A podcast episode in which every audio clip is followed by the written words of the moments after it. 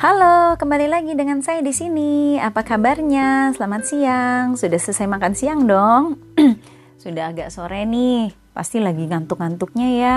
Nah, pas banget nih kalau dengerin podcast aku. Seperti janji aku kemarin bahwa di sesi pertama ini untuk sampai tiga tahun eh, tiga episode ke depan aku akan bahas tentang perjanjian kenapa sih bahas perjanjian terus Bu Lawyer nggak bosen ya? Halo Bapak Ibu brosis gengs. Ingat ya, kehidupan kita itu semua harus ada dengan perjanjian. Kayak seperti mau pacaran aja kan berarti kita janjian dong ada keikat, ada perjanjian antara pemuda dan pemudi. Habis pacaran ngapain? Nikah dong. Berarti kan itu suatu janji loh, komitmen untuk sehidup semati. Habis habis nikah ngapain sih? Mau kerja. Yang yang sekolah mau kerja. Itu ada perjanjian juga dong. Nah, pas banget nih. Untuk yang kali ini tema episode sekarang aku akan bahas tentang syarat sah perjanjian kerja. Sebelum masuk lebih dalam lagi tentang apa sih syarat sahnya perjanjian kontrak kerja itu, saya akan kasih tahu saudara-saudara semua apa itu kontrak kerja.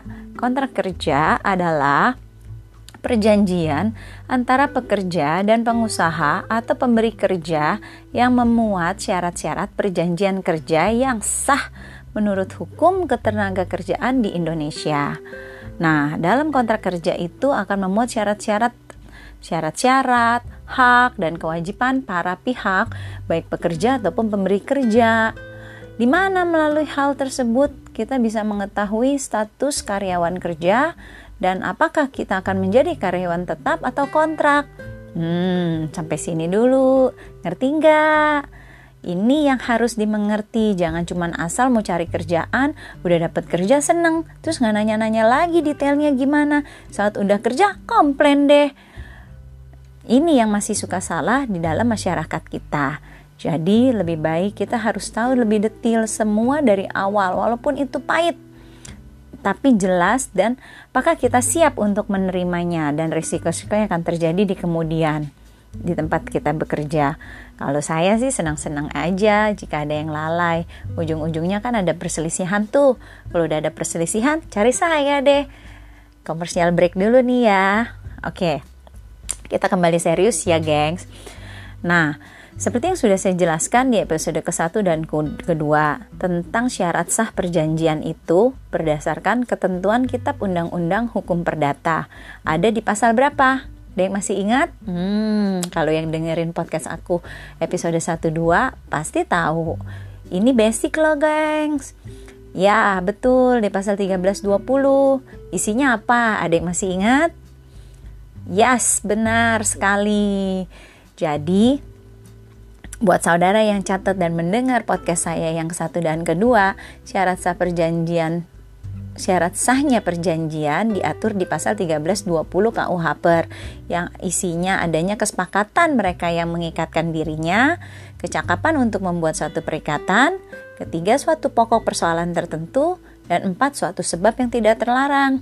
Nah, ini juga ada lagi nih di pasal 52 ayat 1 Undang-Undang Nomor 13 tahun 2003 tentang ketenaga kerjaan dan sekarang sudah diperbaharui lagi oleh UU Ciptaker ya.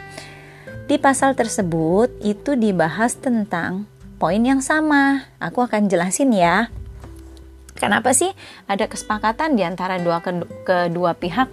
Itu maksudnya pemberi kerja dan penerima kerja sepakat membayar upah dan penerima membayar upah penerima kerja.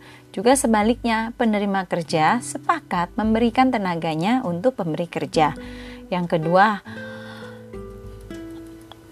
kemampuan atau kecakapan melakukan perbuatan hukum. Maksudnya apa sih? Usia pekerja harus telah memasuki usia untuk mampu dan cakap melakukan perbuatan hukum.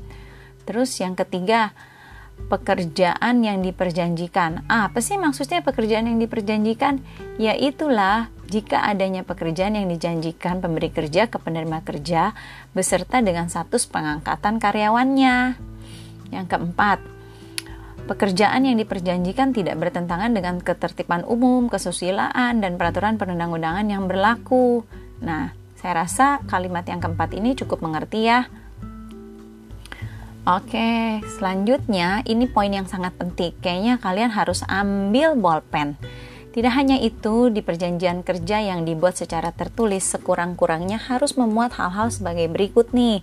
Satu, ada nama perusahaan, alamat perusahaan, dan jenis usaha. Nama, jenis kelamin, umur, dan alamat pekerja.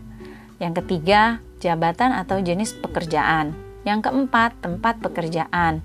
Yang kelima, adanya upah dan cara pembayaran dong. Ini yang kita tunggu-tunggu dong setiap wawancara. Yang keenam, syarat kerja yang memuat hak dan kewajiban pengusaha dan pekerja, mulai dan jangka waktu berlakunya perjanjian kerja. 8. Tempat dan tanggal perjanjian kerja itu dibuat. Kesembilan, tanda tangan di atas materai. Jangan lupa di antara para pihak dalam perjanjian kontrak. Kalau nggak ada tanda tangannya nggak sah dong. Oke, kayaknya saya rasa itu dulu untuk topik hari ini. Bye.